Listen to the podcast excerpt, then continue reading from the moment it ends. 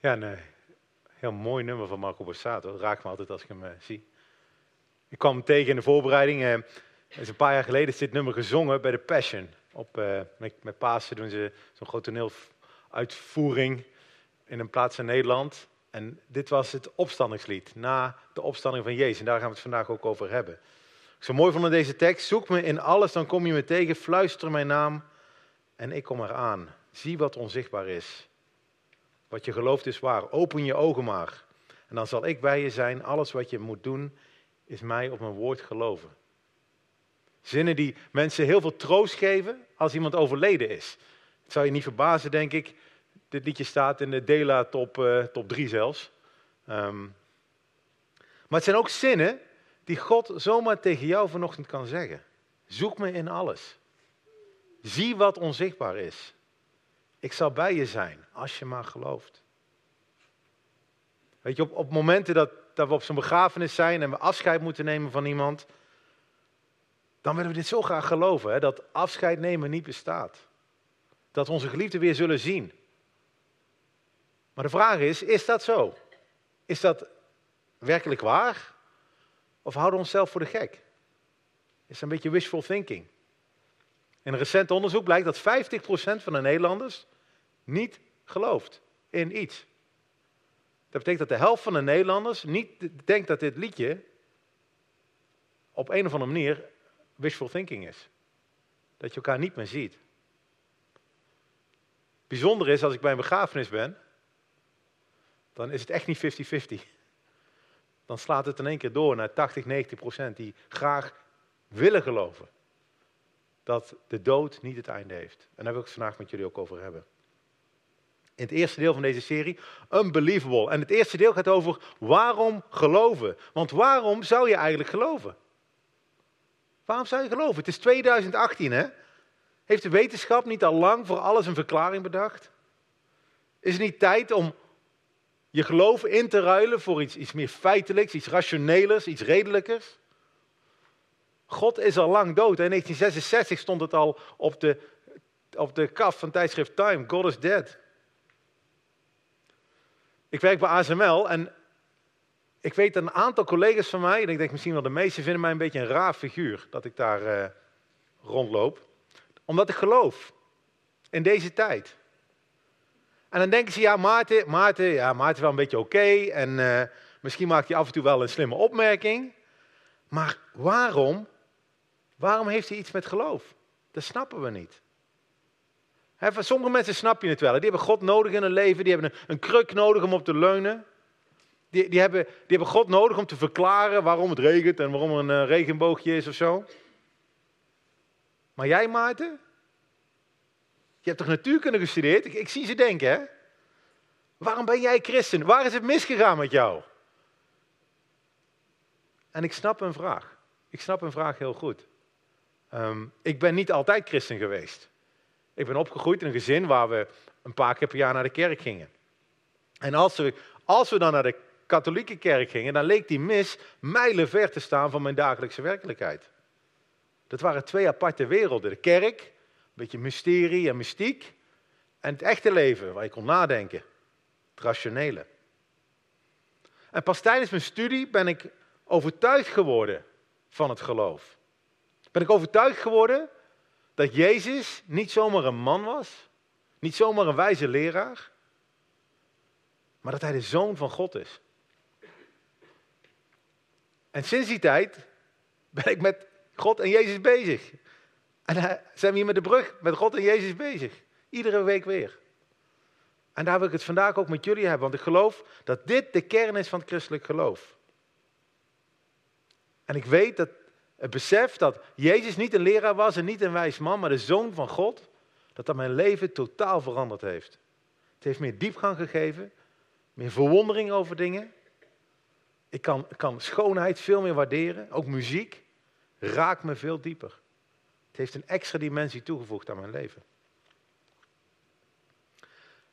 En nu was ik in de voorbereiding, dat is alweer gelukkig een week geleden, uh, was ik begonnen met allerlei hele mooie verhalen om God te bewijzen. Over uh, de oorsprong van het leven. Of de oorsprong van het heelal, hè? daar was ik mee begonnen. Heb ik hier wel eens vaker over gesproken, denk ik. over eh, de hoeveelheid informatie die in DNA zit. Over ontwerp, wat je overal ziet als je je ogen open doet. Allemaal dingen die voor mij inmiddels heel overtuigend laten zien dat er meer moet zijn tussen hemel en aarde. Dat we niet hier zomaar een kosmisch ongeluk zijn. En ook bewijs dat een heleboel mensen overtuigd heeft. En ook bewijs waar ik hier ook eerder in eerdere series over gesproken heb. Maar ik was ermee bezig en mijn eerste versies van mijn preek, normaal doe ik daar mijn toespraakje, daar schrijf ik in een paar uur, maar ik ben hier, uiteindelijk was, was ik al 15 uur onderweg of zo. Heb ik alles weg kunnen gooien, want het was uren aan informatie. En uh, dat ging alleen maar hierover, over schepping, over ontwerp. Ik heb het allemaal weggegooid. Maar ik heb één ding bewaard van die 15 uur aan mijn voorstudie. En dat wil ik toch graag even delen met jullie voordat ik het echt heb over waar ik het over wil hebben vandaag. En dat is een citaat. Een citaat van een meneer Flew, Anthony Flew heet hij. Anthony Flew, ik weet niet of jullie hem kennen, was een van de grootste atheïsten van de vorige eeuw. Een atheïst is iemand die niet in God gelooft. En hij had boeken geschreven dat God niet bestaat. Wat eigenlijk heel verwonderlijk is, want ja, ik schrijf ook geen boek over kabouters. Maar goed, sommige mensen, als je het geloven niet erin en willen dan er ook nog over schrijven. Hij was zeg maar de voorganger en ik denk ook inspirator van Richard Dawkins, de, de, de huidige superatheïst, zeg maar. En meneer Floody is in 2010 eh, om, is hij dood gegaan, 87-jarige leeftijd. Maar hij verraste de wereld. Door op 81-jarige leeftijd in 2004 in een interview het volgende te zeggen. Hij zei dat hij niet langer atheïst was. En hij schreef het volgende. Er waren twee factoren die bijzonder doorslaggevend waren voor mij. En de eerste was mijn groeiende instemming met het inzicht van Einstein en andere grote wetenschappers dat er een intelligentie achter de geïntegreerde complexiteit van het stoffelijk universum moet zitten. Hij zegt er moet, er moet iets intelligent zitten in het heelal. En het tweede, zegt hij, was mijn eigen inzicht dat, dat de complexiteit van het leven zelf, dat veel ingewikkelder is dan het stoffelijk universum, alleen verklaard kan worden in termen van een intelligente bron. Het was het bewijs zelf dat mij tot deze conclusie heeft geleid. En uh, meneer Vloe heeft uiteindelijk een, eh, een, boek geschreven. Er is een God. Er stond geen en dan doorgestreept en dan één. Waarin hij iedereen oproept om het bewijs te volgen. Volg het bewijs. Waar het ook naartoe leidt. En de grap is, deze man had dus, weet ik wel, 60 jaar lang gesproken voor de atheïsten tegen God. En die groep mensen zei, ja, deze meneer is dement geworden. Die is seniel geworden op zijn oude dag. Die, heeft, is van padje af. Karaktermoord, hè. Um, hij heeft zelf, je kan het allemaal terugvinden op internet, zelf heeft hij een aantal keer gezegd, dit geloof ik echt. Ik geloof dat er een intelligent wezen is. Hij gelooft niet in de christelijke God, moet ik er ook bij zeggen. Maar hij gelooft wel dat er per se een God moet zijn, omdat alle bewijs in de wetenschap daar naartoe wijst. Ook wetenschappers kunnen geloven. En je hoeft zeker niet je hersenen bij de deur te parkeren als je een kerk inloopt. En de uitnodiging vandaag in mijn, in mijn toespraak is dan ook, gebruik je hersenen. En, probeer met mij mee te gaan in mijn betoog. Um, en kijk waar dat uitkomt. En waar ik het vanochtend over wil hebben is de kern. De, de kern van het christelijk geloof. En volgens mij is de kern van het christelijk geloof de opstanding van Jezus. Want als Jezus niet opgestaan is uit de dood, dan is ons, mijn geloof, totaal zinloos. Maar als jij en ik ervan overtuigd raken dat Jezus wel opgestaan is uit de dood, wat zou dat dan betekenen? Voor jouw leven, voor mijn leven? En het antwoord op de vraag waarom geloven is voor mij ook heel kort. Omdat Jezus uit de dood is opgestaan. Daarom geloof ik. En als dat niet zo is, dan valt er niks te geloven. En had ik beter vanochtend in mijn warme bed kunnen blijven. Dat was wel heel aantrekkelijk. En dan zijn we iets raars aan het doen vanochtend. Maar als hij wel uit de dood is opgestaan, dat betekent dat de dood niet het laatste woord heeft. Dat wonderen bestaan. Dat Jezus vandaag nog leeft. En nog duizend andere dingen. Weet je, Paulus, lezen hier vaak dingen over Paulus. Paulus was een van de eerste kerkplanters die kerken stichten in, in Europa in het begin van de jaartelling. Hij, hij schrijft het zo in zijn brief aan de kerk die hij gestart had in Griekenland, in Corinthië. Schrijft hij precies hetzelfde. Hij zegt, als Christus niet is opgewekt, dan is onze prediking zonder inhoud. En zonder inhoud is ook uw geloof. En dan blijken wij zelfs vals getuigen te zijn van God. Want we hebben namelijk van God getuigd dat hij Christus heeft opgewekt. Terwijl hij die niet heeft opgewekt, als inderdaad de doden niet opgewekt worden. Immers als de doden niet opgewekt worden, is ook Christus niet opgewekt. En als Christus niet is opgewekt, is uw geloof zinloos. Redelijk zwart-wit. Deze vraag, is Jezus wel of niet opgestaan uit de dood, is de kern van ons geloof. En hoe kan je dat nou zeker weten? Is dat blind aannemen omdat iemand je dat verteld heeft? Is dat een kwestie van je hersenen bij de deur in die mooie blauwe prullenbak doen en hier gaan zitten en maar amen roepen? Of kunnen we dit ook beredeneren? Is hier ook bewijs voor? Overtuigend bewijs? Dat het aannemelijk maakt om dit te geloven? En ik denk natuurlijk van wel. En ik wil vanochtend zeven redenen, dan weet je ongeveer waar ik ben in de preek, zeven redenen delen waarom ik er nog steeds van overtuigd ben dat Jezus is opgestaan uit de dood. En denk met me mee vanochtend. En, en doe wat Anthony Flew zei, hè? volg het bewijs waar het naartoe leidt. Nou, mijn eerste punt vanochtend, als we het gaan hebben over de opstanding, is dat Jezus heeft bestaan. Je moet daar beginnen. Want als Jezus niet heeft bestaan, dan kan hij niet doodgaan en dan kan hij ook niet opstaan uit de dood. Uh, en misschien klinkt dat voor heel veel van jullie als een open deur. Ik weet niet of je ooit over deze vraag hebt nagedacht. Misschien zeggen mensen, ja, nooit over nagedacht. Ik denk ook niet na of Napoleon bestaan heeft of uh, Caesar bestaan heeft. Jezus heeft bestaan. Um, en dan bevind je je in goed gezelschap trouwens hoor. De meeste wetenschappers en bijna alle, nee niet bijna, alle geschiedkundigen, dus mensen die geschiedenis studeren, alle geschiedkundigen zijn het hierover eens. Dat er een meneer is geweest, die 2000 jaar geleden geleefd heeft, die Jezus heette. Er is ook heel veel over hem opgeschreven. Niet alleen in de Bijbel, hè, want dat vinden sommige mensen dan weer een verdacht boek. Maar ook door de, de Joodse geschiedschrijvers, ook door de Griekse geschiedschrijvers, ook door de Romeinse geschiedschrijvers. Uh, Josephus, Tacitus, ik heb een stukje geprint als je wil lezen, kan je op het scherm zien. Er zijn zoveel mensen die zoveel verschillende dingen hebben opgeschreven over het leven van Jezus. Zo kort na zijn dood dat er geen enkele publicatie bestaat uit een historisch blad waarin staat dat Jezus niet bestaan heeft. De enige plek, er is wel een plek, de enige plek waar je gaat vinden dat Jezus niet bestaan heeft, is het internet. Want daar is het internet voor. Daar kan je ook van alles lezen over conspiracy theories en 9-11 en dat we nooit op de maan zijn geweest. Natuurlijk kan je dat op internet vinden. Um, er is nog een website in specifiek van meneer Dawkins. Die heeft ook een artikeltje erop staan over het niet bestaan van Jezus. Moet je vooral lezen. Is geschreven, hè? Dawkins is zelf een bioloog, geen historicus. En heeft er een, uh, een professor bij gehaald die dit beweert. En die, dat is een professor Duits. Nou, die mag natuurlijk zijn mening hebben. Moet je vooral lezen. Um, er is geen enkele historicus die dit durft te beweren. Dus Jezus heeft echt bestaan. Nou, dan zijn we bij Jezus. En dat zijn verhalen. Er zijn heel veel verhalen over Jezus. Over zijn karakter. Over de dingen die hij gedaan heeft. En er is heel veel discussie over. Want hij heeft, hè, er zijn dingen opgeschreven van mensen die zeggen, dat kan helemaal niet. Je kan niet met een paar broden 5000 man te eten geven en nog overhouden. Je, je, je kan niet mensen genezen. Dat, dat werkt niet. In ieder geval niet volgens de wetenschap. En veel mensen deden dus ook de mening dat Jezus een wijs man was. Een goede leraar, met hele mooie uitspraken had hij.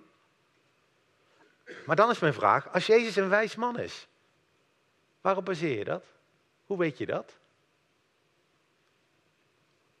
Als je leest wat hij zegt, dan kan je misschien tot die conclusie komen. Dan zeg je, oh nou, sommige reacties op bepaalde situaties, dat was heel wijs. Maar als je doorleest, kom je hele rare dingen tegen. Jezus zei bijvoorbeeld dat hij geen zonde had. Ik heb geen zonde, zegt Jezus. Dan moet je je voorstellen. Voorstellen dat ik naar mijn werk ga en tegen mijn collega's zeg, ik heb geen zonde. Als ik dat vanmiddag thuis zou doen, als ik thuis kom en ik zeg tegen mijn kinderen, ik heb geen zonde, dan zeg je, pa, doe eens normaal. We hebben hier een boek opgeschreven hè, van afgelopen week. Doe eens normaal. Mijn kinderen kunnen boeken volschrijven op alles wat ik fout doe. En dan nog erger, zegt Jezus, Niet alleen zegt hij, ik, ben, ik heb geen zonde. Hij zegt, ik ben God. En daar wordt hij uiteindelijk ook voor vermoord, omdat hij claimde dat hij God was. En mensen zagen dat als godslastering. Hij zet zichzelf op hetzelfde niveau als God. Weet je, wijze mensen zeggen dat soort dingen niet. Als je slim bent, doe je dat niet. Dan word je afgevoerd. Hè? Dan, die mannen in witte pakken komen, dan ga je naar de grote beek als je, als je dat te hard gaat roepen. Ik weet niet of jullie wel eens uh, van C.S. Lewis gehoord hebben. Lewis heeft de, onder andere de Narnia-boeken geschreven, mooie films van gemaakt inmiddels. En hij merkte dit al op vorige, halverwege vorige eeuw. Hij zegt, ik probeer hier te voorkomen dat iemand de werkelijk dwaze uitspraak doet, die mensen vaak over hem doen. Ik ben bereid om Jezus te aanvaarden als een groot moraal, moreel leraar, maar ik aanvaard zijn bewering niet dat hij God is. Dat is de ene uitspraak die we niet kunnen doen. Een man die niets meer was dan slechts een man, maar het soort dingen zei die Jezus zei, zou geen groot moreel leraar zijn. Hij zou of gek zijn, op het niveau van een man die beweert een gekookt ei te zijn, of hij is de duivel van de hel. Je moet een keuze maken. Of deze man was en is de zoon van God, of hij was een gek of iets ergers. En je mag hem opsluiten als een idioot. Je kan naar hem spugen en hem als een demon opsluiten. Of je kan aan zijn voeten neervallen en hem Heer en God noemen. Maar laten we niet beginnen met die neerbuigende onzin dat hij een groot menselijk leraar was. Hij heeft die optie niet voor ons opengelaten. Dat was niet zijn bedoeling. Jezus claimde dat hij God was en mensen geloofden hem. En hoe kan je verklaren dat? Dat een wijs iemand dit doet. Niemand, geen wijs iemand in de geschiedenis doet dit soort rare dingen. En Lewis zegt, je mag hem gek noemen, je mag hem een oplichter noemen, maar niet een wijze leraar. Dus Jezus heeft bestaan. Jezus heeft een bijzonder karakter. Claimde dat hij God was. En hij is doodgegaan. Hij is gestorven aan een kruis. Ook dit kunnen we teruglezen in de geschiedenisboeken van Josephus. Um, dat Pilatus hem de straf van het kruis heeft opgelegd. En we weten best wel wat dat betekende. De Romeinen waren nou goede boekhouders en die schreven vooral dingen op zoals dit. Wie ze vermoorden en wanneer en waarom. Um, wellicht ken je het ook uit de films, dat Jezus geslagen werd, gegezeld. Dat hoorde erbij. 39 eh, slagen, 40 min 1. Er waren zelfs mensen in die tijd die dat helemaal niet eens overleefden. Uh, ook Jezus had het zwaar. Hij, hij moest daarna zijn kruis een heuvel opdragen en dat haalde hij niet meer. Hij was fysiek kapot. Iemand anders heeft zijn kruis gedragen. En toen ze bovenaan die heuvel gekomen waren, is hij aan dat kruis genageld. En de soldaten die erbij stonden waren professioneel. Die wisten hoe dit moest. Ze hadden slimme methoden bedacht om mensen die niet gestorven waren om sneller dood te laten gaan, zodat ze aan een weekend konden beginnen. Bijvoorbeeld door de botten te breken. Maar bij Jezus deden ze dat niet. Omdat ze overtuigd waren, deze professionele soldaten, dat Jezus al dood was. En om het even zeker te weten, pakten ze een speer en die stopten ze in zijn zij. En er kwam water uit en bloed uit. Wat waarschijnlijk betekent dat ze zijn hartzak geraakt hebben waar dat vocht in zit. Hij is dood. Uren na zijn dood hebben zijn vrienden hem van het kruis afgehaald. En ze hebben hem begraven en ze hebben hem gewikkeld in doeken. En in die tijd was het heel gebruikelijk dat dat met flink wat doeken te paard ging. 30 kilo aan doeken. Zijn vrienden waren overtuigd dat hij dood was. En als hij al niet dood was, als je nadat je gemummificeerd bent in 30 kilo doeken, dan, uh, dan praat je niet heel lang meer, denk ik. Jezus is gestorven, hij is doodgegaan aan dat kruis. Er zijn ook weinig mensen die denken dat dat, er zijn heel veel theorieën natuurlijk dat dat niet gebeurd is. Maar lees maar eens door en kijk maar of dat aannemelijk is. En vervolgens hebben ze dat lichaam genomen. En ze hebben dat lichaam van Jezus begraven op een bekende plek van een rijke bekende man, meneer Jozef van Arimathea. En de Romeinen hebben de soldaten bijgezet, want ze dachten, ja ja, zometeen uh, die meneer die riep dat hij zou opstaan uit de dood. Uh, we, gaan, we willen geen trucjes hebben hier, dus ze hebben daar twee soldaten bijgezet. Of een aantal soldaten. Nou zijn er theorieën dat de, de vrienden van Jezus het graf niet konden vinden. Ja, dat is bijzonder. Dat mag je geloven. Het was een bekende plek van een bekende man met twee soldaten erbij. Ik denk niet dat ze die zouden missen. Andere theorieën zeggen de, de discipelen hebben het lichaam s'nachts gestolen. Ja, er stonden soldaten bij. Maar stel nu, hè, stel nu dat het wel gelukt was. Stel dat die vrienden van Jezus, sneaky, sneaky, steen aan de kant, soldaten, die hebben niks in de gaten, pakken dat lichaam op, rennen ermee weg. Stel dat er nou gebeurd is. Elf van de twaalf vrienden van Jezus zijn vermoord voor wat ze geloofden. En wat ze geloofden was dat Jezus uit de dood was opgestaan. Dat riepen ze, dat verkondigden ze aan iedereen.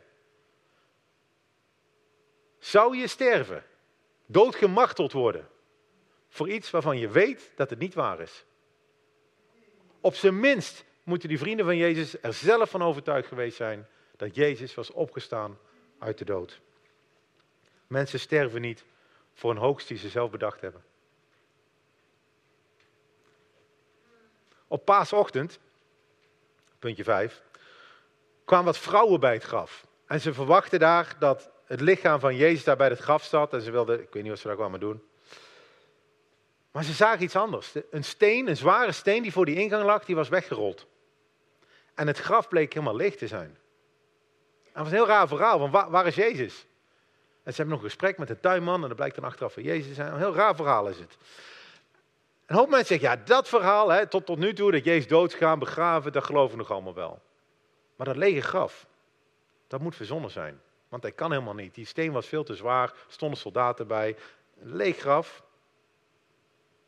Waar we vaak overheen stappen in 2018, is dat opgeschreven is dat er vrouwen dit voor het eerst gezien hebben.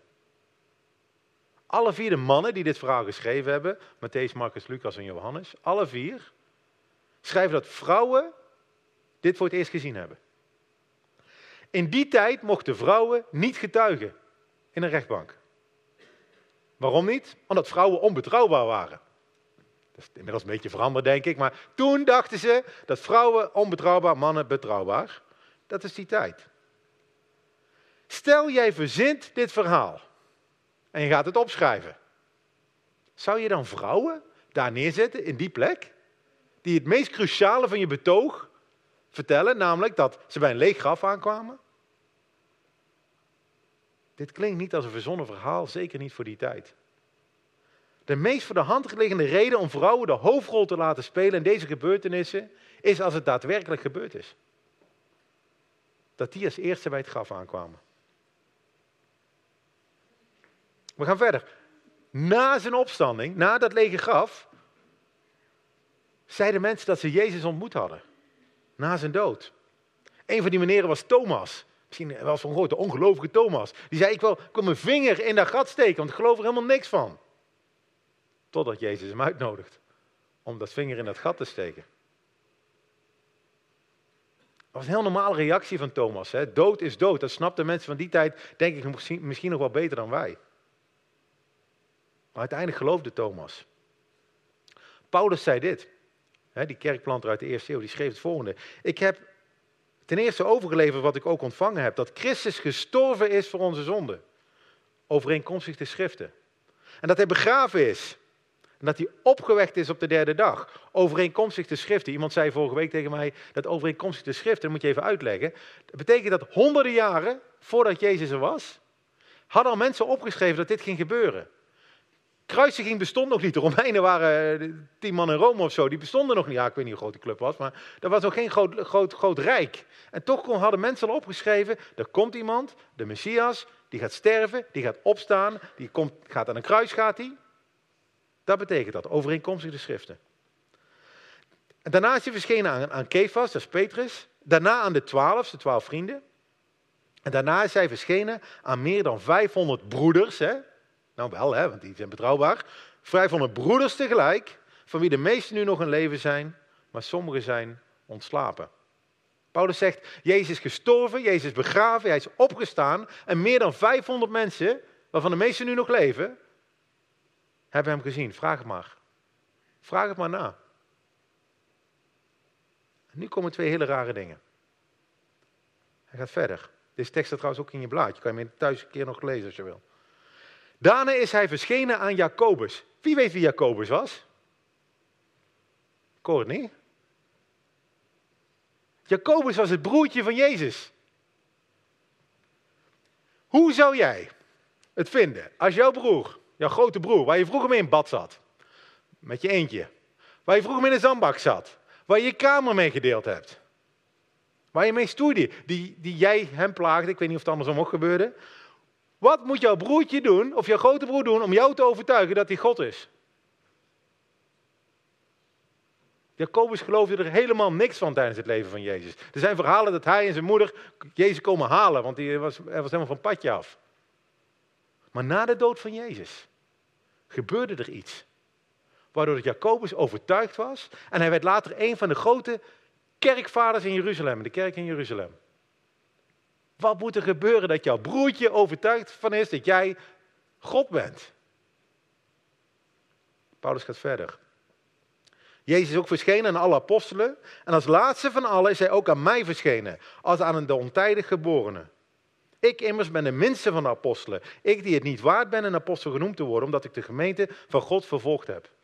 Paulus zijn beroep voordat hij kerken stichtte, was christenen doodmaken. Die christenen gingen tegen de leer in van de, van de synagogen. Die riepen allemaal dingen over, over Jezus die opgestaan was uit de dood. Dat kon helemaal niet. Zijn job was om christenen te vermoorden. Hij vervolgde de gemeente. Wat is er met Paulus gebeurd? Dat hij van een moordenaar van christenen 180 graden omdraaide en de grootste kerkplanter in de geschiedenis is geworden. Met kerken over heel Europa en in Azië. Daar moet je een verklaring voor hebben. Als je denkt dat dit allemaal een verzonnen verhaal is. En mijn laatste punt is dat Paulus niet alleen kerken gestart is, hij was ontzettend succesvol daarin. Mensen geloofden wat hij vertelde. Ze gingen Jezus volgen. Ze, ze noemden zichzelf christenen, volgelingen van Jezus Christus. Zelfs als ze de dood tegemoet gingen. Ik weet niet of je eens in Colosseum geweest bent. Daar zijn heel veel christenen vermoord, omdat ze hier dit geloofden. En het Romeinse Rijk was daar niet zo heel blij mee. Ik kwam toevallig een brief tegen. Ik ga hem niet helemaal voor de beamer, ik ga hem niet helemaal noemen. En meneer Plinius, de jongere, ik had er nooit van hem gehoord. Uh, die schreef het volgende aan een brief naar zijn baas. Hij zei, wat moet ik met die christenen? Ik vroeg ze of ze christen waren. Dan zeiden ze, ja. Dan herhaalde ik de vraag nog een tweede keer. En nog een derde keer. Waarbij ik hen telkens waarschuwde welke straf er voor hen dreigt. Hij zegt, ja, ik vraag of ze christen waren. Dan zeg ik, ja, maar ik ga jou pijn doen als je ja zegt. En ze bleven ja roepen. Hielden ze voet bij stuk, dan gaf ik bevel om ze weg te voeren. De dood in. En dan stelt hij de vraag aan zijn baas. Ik heb toen mijn onderzoekingen opgeschoord om de hele kwestie nu eerst aan u voor te leggen. Het lijkt me namelijk een zaak die belangrijk genoeg is voor uw aandacht. Gezien het grote aantal mensen dat gevaar loopt. Hè? Als je christen werd, dat was heel gevaarlijk. Vele immers, van alle leeftijden, van alle rangen en standen, van beide seksen, van mannen als vrouwen, worden reeds in opspraak en daarmee in gevaar gebracht. Of zullen dat worden? En deze verderfelijke besmetting, hè, heeft hij het over het christendom, heeft zich niet alleen verspreid in de steden, maar ook in de dorpen en op de boerenbedrijven. Toch denk ik dat we de zaak nog kunnen keren en corrigeren. Die laatste zin vind ik geweldig, hè? Meneer Plinius de Jongere, wie heeft een Eindhoven van meneer Plinius de Jongere gehoord? Helemaal niemand. Die denkt in uh, anno, uh, weet ik wat, 50 of zo of 60, dat hij de zaak nog even kan keren. 2018 jaar later loop je in de binnenstad en je vraagt wie Jezus is. En de meeste mensen hebben wel een idee, hebben er wel eens een keer van gehoord. Veel mensen waren besmet.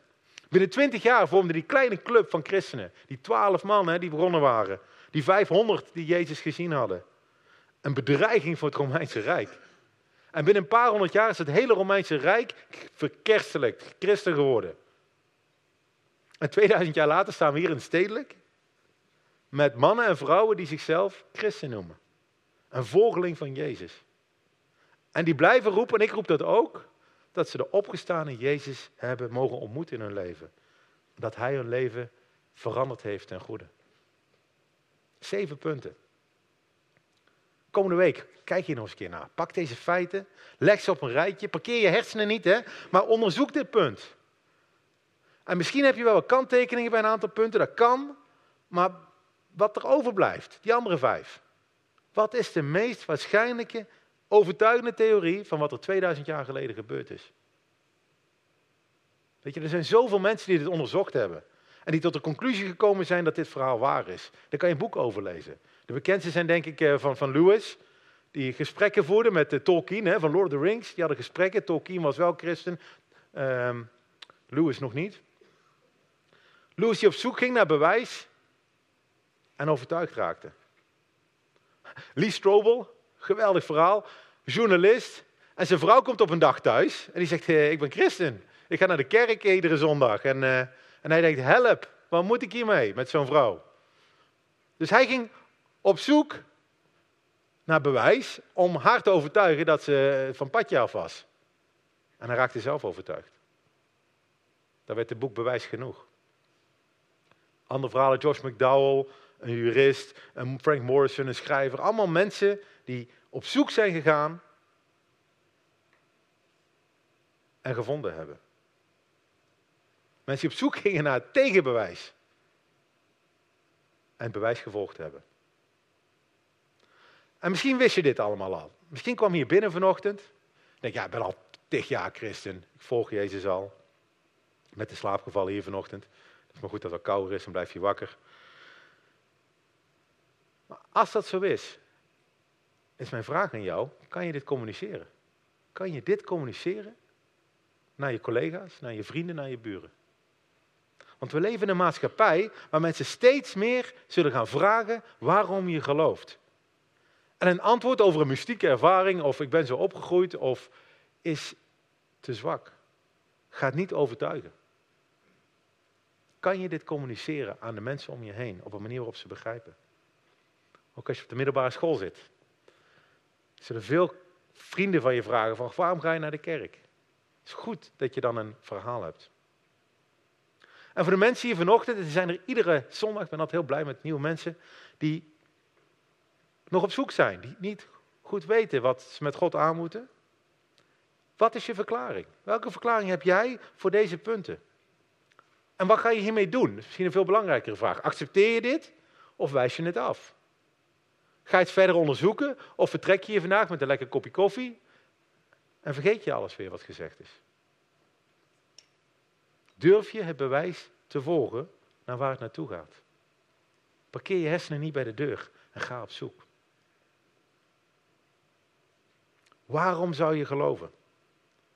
Nou, ik heb vanochtend proberen te laten zien dat geloven veel meer is dan een blinde stap. Hè? Een stap op basis van feiten, van historische waarheid. De reden dat ik geloof, en waarom, is omdat de christelijk geloof waar is. Aantoonbaar waar. Jezus is opgestaan, hij heeft de dood overwonnen en hij leeft. Maar begrijp me niet verkeerd vanochtend. Geloof is niet alleen rationeel feiten op een rijtje en ik geloof. Er is, komt veel meer bij. De essentie waarom niemand mij kan overtuigen dat God niet bestaat, of waarom niemand mij kan overtuigen dat Jezus niet is opgestaan, is niet zozeer de feiten, maar ook omdat ik Jezus en God zie werken in de levens van de mensen om me heen en in mijn eigen leven.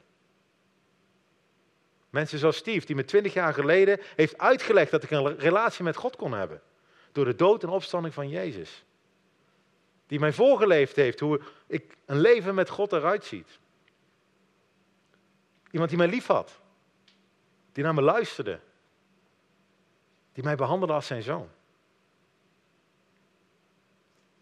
Mensen als Andrew, die de tijd nam om mijn vragen te beantwoorden. Die tegelijkertijd aan mij liet zien hoe het christelijke leven er nu uitziet.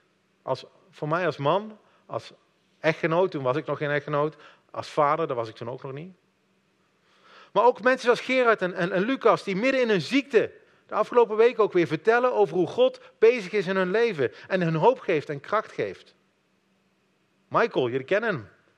Die hier op podium verteld heeft dat hij door Gods kracht heeft kunnen stoppen met criminaliteit en verslaving. God verandert levens. Ik lees verhalen van, van Jurien die vluchtelingen uit het water haalt daar in, in, Griekenland. En een heleboel andere mensen die verhuisd zijn, wiens naam ik nou niet ga noemen, die verhuisd zijn naar gebieden waar ze met gevaar voor eigen leven mogen vertellen over Jezus en mensen in nood mogen helpen. En het verschil met een leven met God is opmerkelijk. Is opvallend. Zelfs voor niet-christenen. Ik, ik las een artikeltje Van een atheïst die zegt, Afrika heeft God nodig. Stuur alsjeblieft mensen, niet mensen, christenen naar Afrika toe. Want ik zie het verschil tussen dat en de niet-gelovige groepen die daar naartoe gaan. En ook vandaag hier bij de brug zijn mensen die uit een enthousiasme voor God en een liefde voor deze stad deze kerk begonnen zijn. Om mensen te vertellen over alles wat God in hun leven gedaan heeft. En ik wil je ook echt uitnodigen. Straks bij de koffie, praat eens met die mensen. De Bijbel zegt, Jezus is opgestaan, dat hij leeft. En dat hij een stukje van zichzelf in zijn volgelingen heeft gelegd. En dat de kracht van zijn opstanding door zijn volgelingen heen werkt. En dat merk ik. En dat ervaar ik in mijn eigen leven en dat gun ik iedereen hier vanochtend. Dat Jezus leeft, ook door ons. Want dat geeft hoop. En dat geeft een totaal andere blik op de wereld. Dan ben ik vergeven door God. Hoef ik me niet schuldig te voelen. Dan ben ik geliefd door God. Want hij had mij zo lief, staat dat hij zelfs zijn zoon gegeven heeft, zodat ik niet verloren ga, maar eeuwig leven heb. Heb. Nu al. Mag ik gewoon mezelf zijn, want ik weet dat God van me houdt. Hoef ik niet te presteren om mezelf te bewijzen. Omdat Jezus alles al gedaan heeft voor mij. En mag ik weten dat God van me houdt. Niet omdat ik geweldig ben, niet omdat ik hier op het podium sta, niet omdat ik voorganger van de brug ben, niet omdat ik zo'n braaf manneke ben, vraag maar mijn kinderen. Niet omdat ik keihard werk, maar omdat ik geloof dat Jezus, de Zoon van God, is opgestaan is uit de dood voor mij. Mijn leven is veranderd en dat wil Hij ook voor jou doen. En als je niet overtuigd bent vanochtend, dat kan best, wil je tenminste op onderzoek uitgaan. Je bent hier niks voor, niet voor niets vanochtend. Het is geen toeval dat je bent. Ik wil je echt uitdagen. Volg dat bewijs. En als je toch niet gelooft, dan heb ik echt een uitdaging voor je. Als je niet gelooft, durf je dan wel uit te spreken tegen die God die toch niet bestaat? God, als u bestaat. Jezus, als u toch bent opgestaan uit de dood en leeft. Wilt u zich dan aan mij openbaren vanochtend? Op een manier die voor mij overtuigend is. Betekenisvol is. En durf je tegen God te zeggen, als u mij overtuigt, dan ga ik u volgen. De rest van mijn leven. Weet je, als je zeker ervan bent dat God niet bestaat, kan je dat gewoon zeggen. Praat je tegen de lucht, tegen je spiegel. Niemand die het hoort. Maar als je ongelijk hebt, heb je alles te winnen. Alles te winnen. Laten we bidden. God, dank u wel. Dank u wel voor het leven. Dank u voor het heelal, voor de schepping. Voor creatie, voor ontwerp, Heer. Dank u dat u ons gemaakt heeft. Heer, dank u dat u bij ons bent, Heer. Fluister mijn naam, zegt u. Maar we hoeven niet eens te fluisteren. U bent hier gewoon. En ik bid, Heer, dat we dat ook zo mogen ervaren. Heer, dank u dat we hersenen gekregen hebben. Dat we u niet alleen mogen aanbidden met onze geest en onze ziel, maar ook met ons verstand. Help ons. Heer, kom ons tegemoet in ons ongeloof. Heer, u zei tegen Thomas, zalig zij die niet gezien hebben en toch geloven. Heer, wij willen zo graag. Kom ons tegemoet in ons ongeloof en ons rationeel denken. Laat ons zien dat u er echt bent. Laat zien, Heer, wat Posato ook zong, laat zien wat onzichtbaar is. Heer, dank u dat u leven geeft, dat u ons al kende vanaf het begin. Heer, toets ons hart. Overtuig ons, Heer. En dan durven wij te zeggen dat wij de weg willen gaan die u wijst. We willen leven met u. Altijd.